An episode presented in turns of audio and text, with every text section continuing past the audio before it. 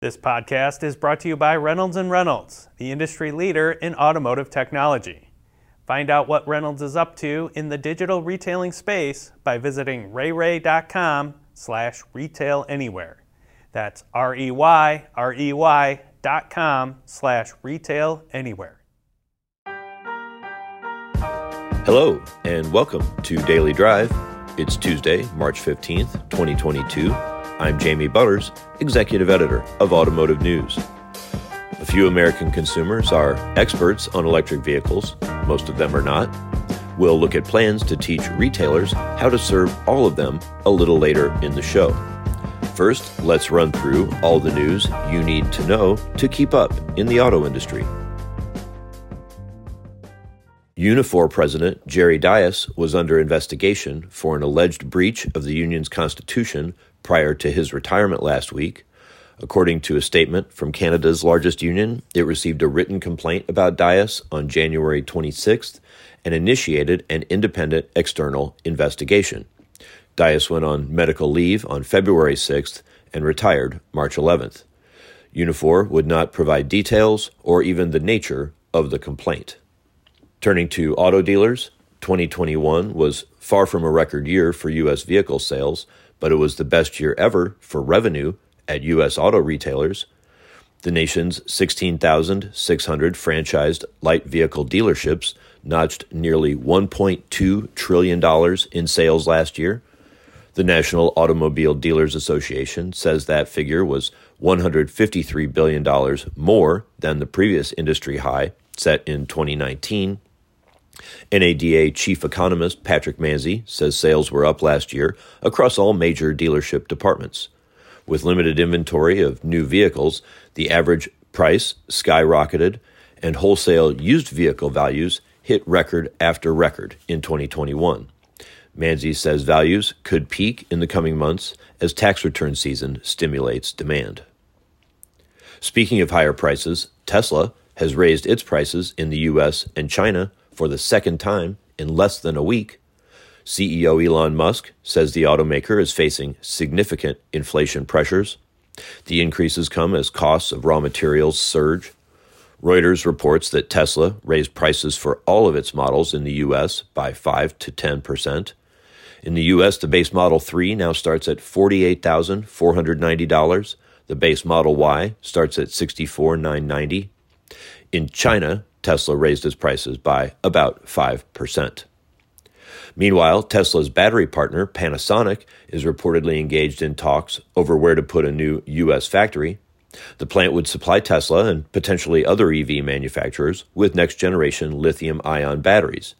People familiar with the process tell Bloomberg that possible locations include Oklahoma and Kansas. The plant could begin operating as soon as 2024. Looking at EV production plans in Europe, Ford will launch seven full electric vehicles there by 2024. Among the models on tap, a battery electric version of the Puma small crossover, the automaker's best selling passenger car in the region. The first in the batch of seven will be a mid-size crossover that will go into production in Germany this year. The still unnamed CUV will use Volkswagen Group's MEB electric platform Ford says it will invest $2 billion in its production site in Cologne, Germany to make EVs, as well as a battery assembly facility. We'll have more on Ford's U.S. EV strategy later in the show.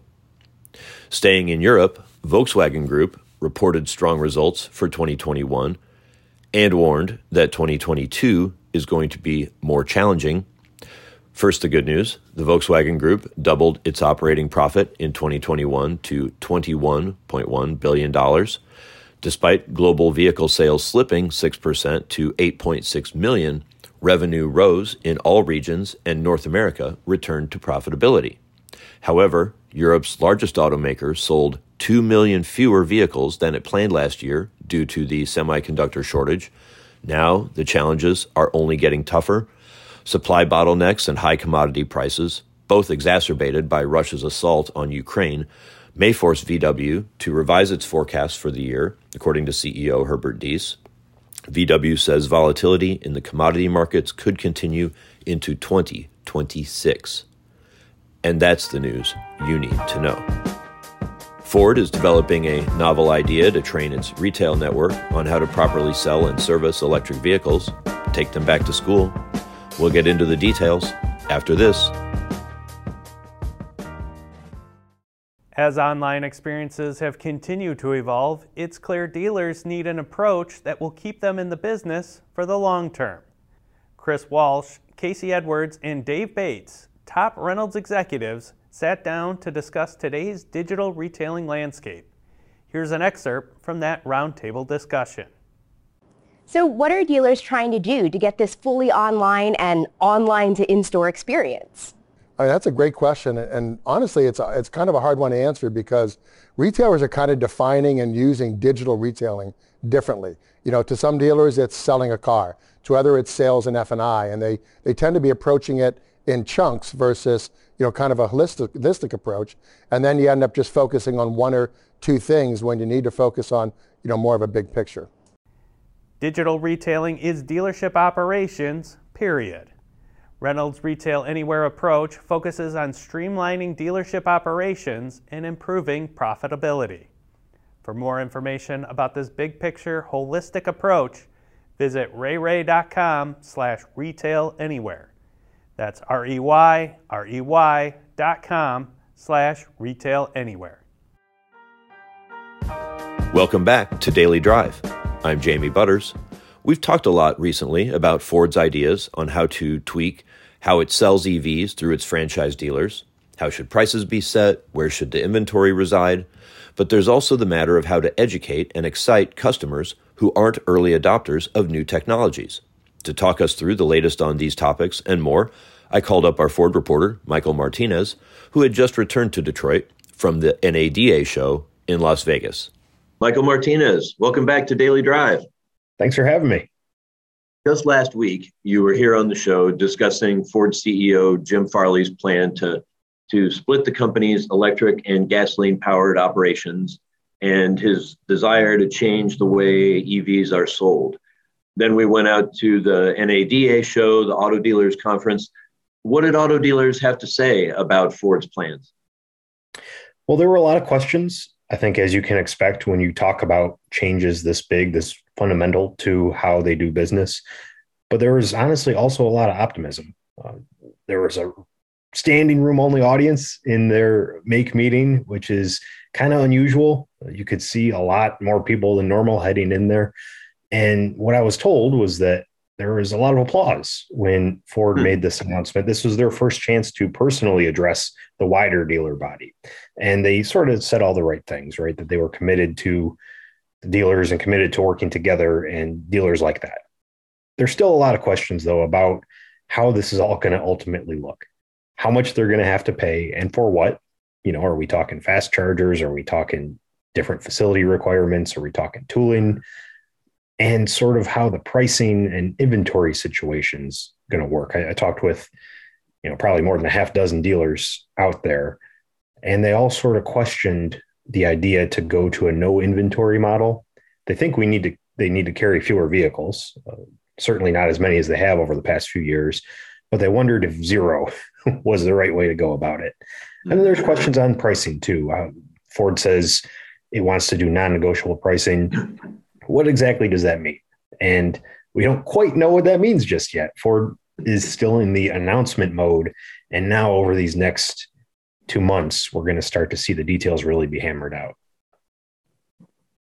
Yeah, I was surprised. I definitely heard, you know, a little bit of resistance or some acknowledgement that this was a, a change that would traditionally be resisted. But I also talked to I heard from at least one dealer who said, you know, if you think back more than a couple of years, dealers often didn't make money on new vehicles. And so if they could be guaranteed some sort of margin or payment, you know, for delivering a vehicle with good customer service, maybe that's not a bad ec- economic model. And I spoke with Andrew Frick, who used to head Ford sales. He now has a different title under the Ford Blue division but still basically the, the same job, same interaction with the dealers that he's as he's had in the past. And he said, yeah, Ford will definitely, you know, bake in a certain profit margin for dealers. They need to make money on these vehicles.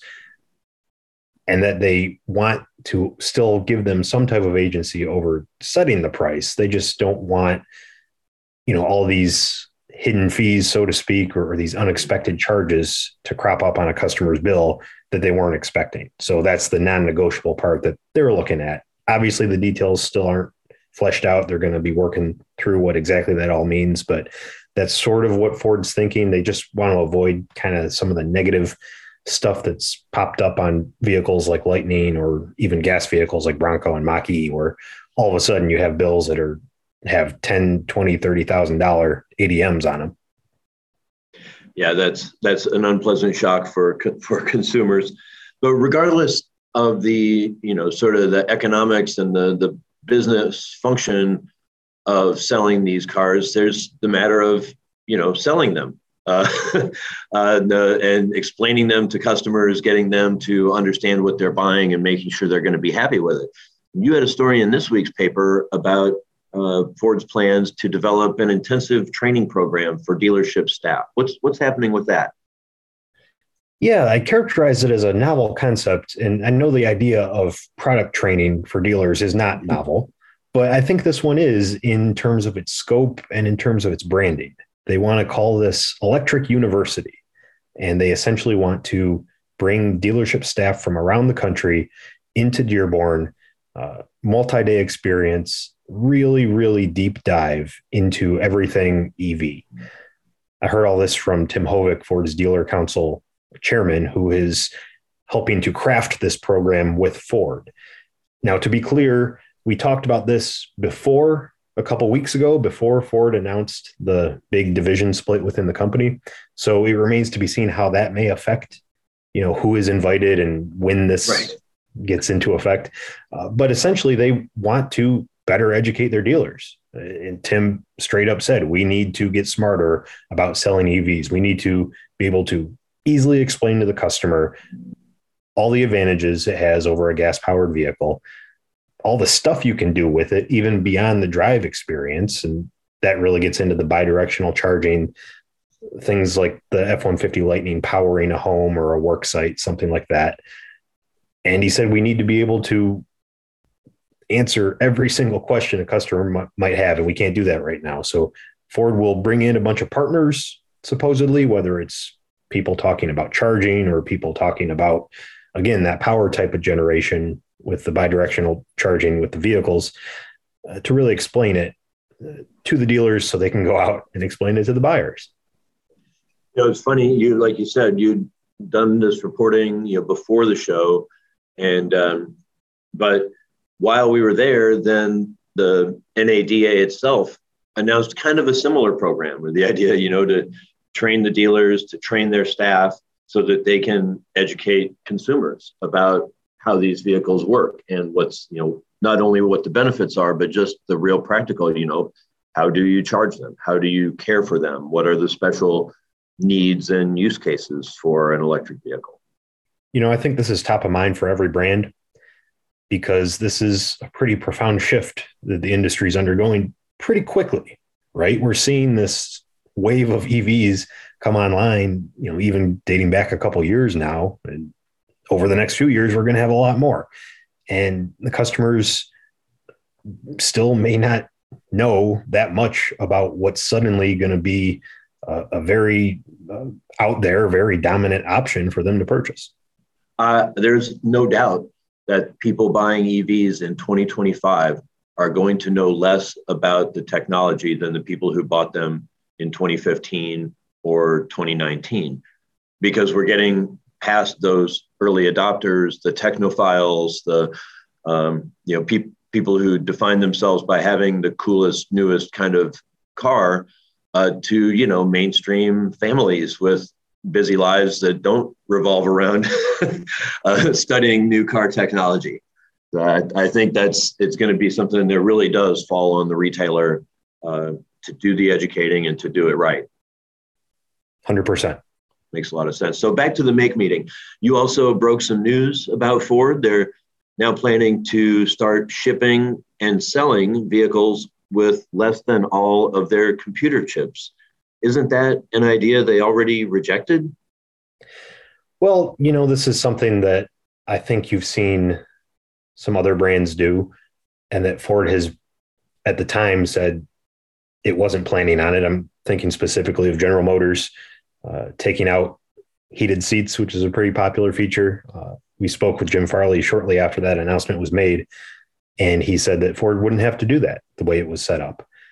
But now they're sort of readjusting their strategy a bit because right now things aren't that great from an in- inventory standpoint. And probably sound like a broken record, but there are no cars on dealer lots, and Ford plants keep going down. Uh, seems like one or two or three every week, and they're losing production because this chip shortage is still affecting uh, them particularly hard and the rest of the industry too. So Ford's saying, how can we get these vehicles out to customers more quickly and keep them from piling up all around our plants? I've mm-hmm. done plenty of reporting on high profile vehicles like Bronco just sitting in a lot near the plant waiting for chips. Customers are upset about that. So Ford figured that they can take out some non safety critical functions. One example is in the Ford Explorer, they're going to take out the rear seat heating and air conditioning control unit. And they're going to get those vehicles sold, get them into customers' hands, and they can drive those vehicles. It's not affecting uh, their safety. It's more of a cosmetic feature. And then at a later date, a dealer will get the part, the chip, whatever is necessary, and they can install that back in the vehicle, have the customer bring it back and install it for free.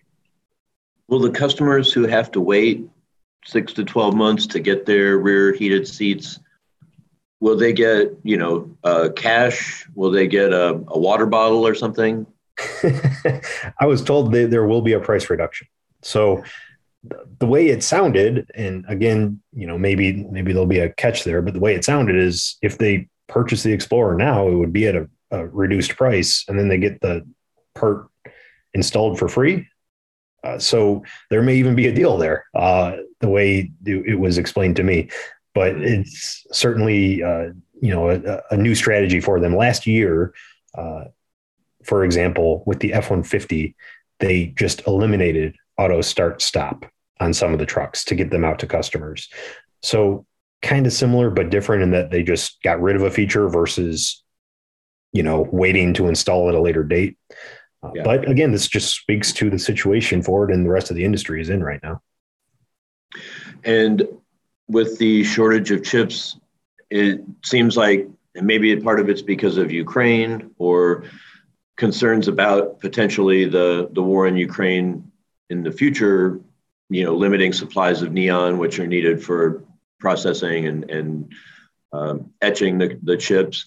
But it looks like, you know, Ford is facing even more production delays. Yeah, that's right. Things aren't that great again right now. A lot of plant downtime, uh, a lot of uh, truck plant downtime, even. So for F Series, that should really be you know some of its highest priorities given the, the popularity of that and the, the necessity of that vehicle for uh, commercial and fleet customers as well. Um, you know, Ford is essentially telling dealers it'll be pushing back allocation, and we're looking at the late May timeframe.